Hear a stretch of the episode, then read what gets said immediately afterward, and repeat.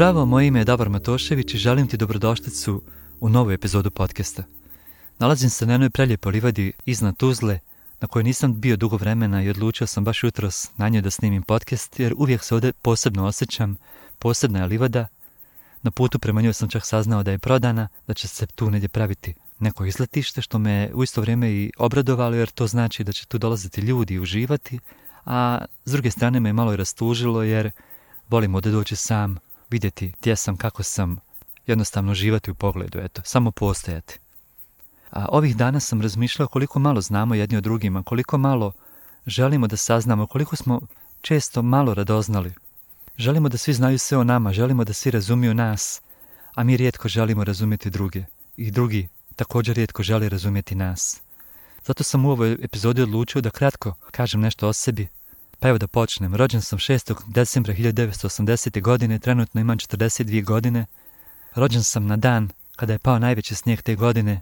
Mama i tata su čak četiri automobila promijenili dok su došli do bolnice u kojoj sam rođen, jer su se sva vozila na putu prema toj bolnici radi tog velikog snijega i velike hladnoće kvarila.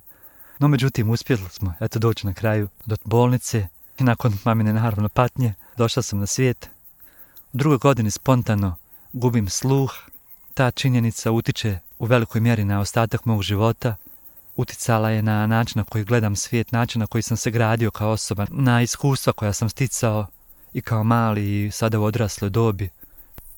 U osnovnoj školi počinjem pokazivati interes za muziku.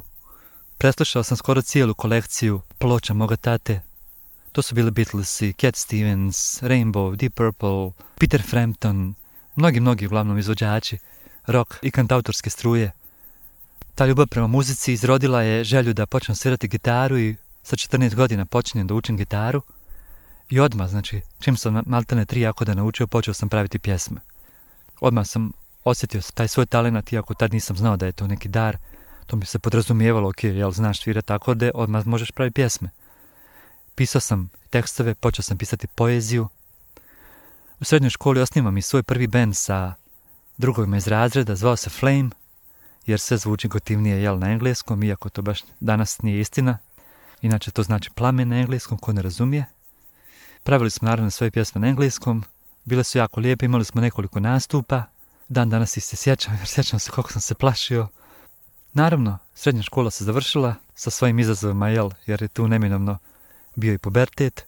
Upisujem pedagogiju i psihologiju, i svoje želje da znam više o čovjeku, o ljudima, završavam je nekad nekoliko godina poslije, jer sam u međuvremenu radio kao radijski voditelj, kao tehničar radijski, pomagao drugim ljudima da pravi svoje emisije, ja pravio svoje i nakon toga završavam fakultet i iz nemogućnosti da odmah nađem posao u struci, čujem da se može otići u Afganistan i odlazim tako u Afganistan na tri godine u ratnu zonu, radići za jednu američku kompaniju kao administrator to je jedno nevjerojatno iskustvo biti tamo 7000 km daleko od kuće, okružen vrelim pijeskom, okružen talibanima koji su svakodnevno skoro pucali na bazu u kojoj sam se nalazio, u kojoj sam radio. Ali poznao sam isto jednu interesantnu stvar tada da kada sam dolazio u Tuzlu na godišnji, počeo govoriti ljudima, joj jedva čekam da se vratim kući. Jer čovjek se veže za ona mjesta u kojima živi, Čak i mjesta na koja na izgled izgledaju tako strašna i zvuče tako strašno, možeš u njima prepoznati neku ljepotu. To sam baš tada iskusio. Izvinjavam se ako čuješ da vjetar puše i udara u mikrofon, ali vjetar je malo jači, pa ćeš možda čuti neke artefakte zvučne, kao ono kad probija mikrofon. Uglavnom, taj život i rad u Afganistanu me je učinio skroz jednom drugom osobom. Uvidio sam koliko sam snažan i mentalno i fizički, Tamo sam redovno vježbao, trenirao crossfit sa američkim marincima i drugim specijalnim snagama. Bio sam jedini Balkanac u svojoj grupi. Onda sam se vratio u Tuzlu, završio pripravnički za psihologa. Nakon toga kratko radio kao psiholog u psihološkom savjetovalištu. Zaposlio se kasnije ponovo u jednoj američkoj drugoj kompaniji i danas tu radim kao menadžer. U međuvremenu sam izdao svoj album prvi na našem jeziku. Zove se Žetva na njemu sam snimio pjesme koje su nastajale u nekom periodu između, hajmo reći, 2008. i 2017. godine. znači u tom rasponu od 9 godina. I taj album uvijek možeš poslušati na mom YouTube kanalu kao i na Spotify. To su ovako kantautorske pjesme akustičnog manira, introspektivne su jako, jer sam uvijek bio introspektivan, baš vjerovatno radi tog gubitka sluha, morao sam se više zatvarati u sebe i iz sebe vući tu energiju da bi se nosio sa svim izazovima koji neminovno gubita sluha nosi. I naravno, cijelo vrijeme sam tu nekako učio o sebi. Često sam pratio profesora Tomislava Ivančića iz Hrvatske koji je započeo jedan pravac koji se zove hagioterapija, što znači liječenje duše, jer sam čak i od malena bio svjestan postojanja neke duhovne prirode oko nas. Znači nije sve materijalno, nije sve konačno, nije sve samo tu slučajno, nego sam vjerovao i dan danas vjerujem, imam to duboko uvjerenje da postoji mnogo više iz ovog što vidimo oko sebe. Jer ako i pratite fiziku, ako ste imali priliku da slušate neka najnovija postignuća na polju fizike i astronomije, kažu da je ovo sve što vidimo oko sebe čini samo skoro 1% vidljivog spektra. Znači sve ostalo, 99% mi uopšte ne vidimo. Sad zamisli šta se sve nalazi iza toga što mi ne vidimo. Ako je bogato ovo što mi vidimo, zamisli koliko toga je nevidljivo. Umeđu vremenu sam se i dalje cijelo vrijeme interesovao za ljudsku prirodu, posmatrao je. Analizirajući sebe, gledao sam koliko su moje spoznaje u saglasnosti sa spoznajama drugih ljudi i u jednom momentu sam poželio da te sve svoje uvide, a imam jako bogate uvide, podijelim sa drugim ljudima.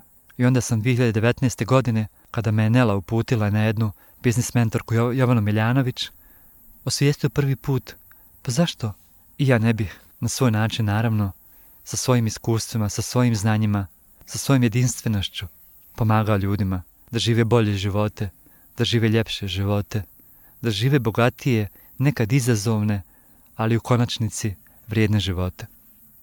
I zato sam danas s tobom, zato sam svakog ponedjeljka s tobom, zato sam na Instagramu s tobom gdje dijelim vrijednost, zato sam bilo gdje s tobom, zato sam i u stvarnosti tu za ljude, da kada ja to osjetim pomažem, da im dadnem ruku spasa jer znam što znači biti sam, znam što znači biti usamljen, znam što znači biti nesvjestan svoga potencijala, znam što znači biti totalno odvojen od svoje prave prirode.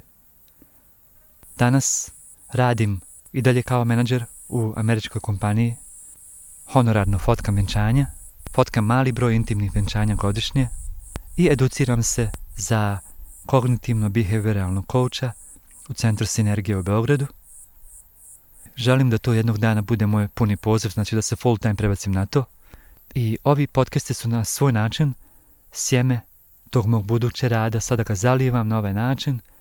Pripremam se za sve buduće uzbudljive izazove i akcije koje ću poduzimati.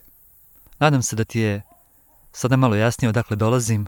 Ovo je samo jedan kratki mali dio, nisam htio da ti sad idem puno, puno u detalje. Želio bih čuti i o tebi, ko si ti, odakle potiče, šta ti je važno, da li te išta u ovoj epizodi dotaklo, da li ti je išta zazvonilo. Volio bih da mi se javiš na Instagramu, da mi kažeš kakav je tvoj bio put i da li postoji nešto što ja mogu učiniti da ti kao ljepšam u ovom momentu tvog života. Hvala ti puno na slušanju, čujemo se i čuvaj se. Ćao, čao.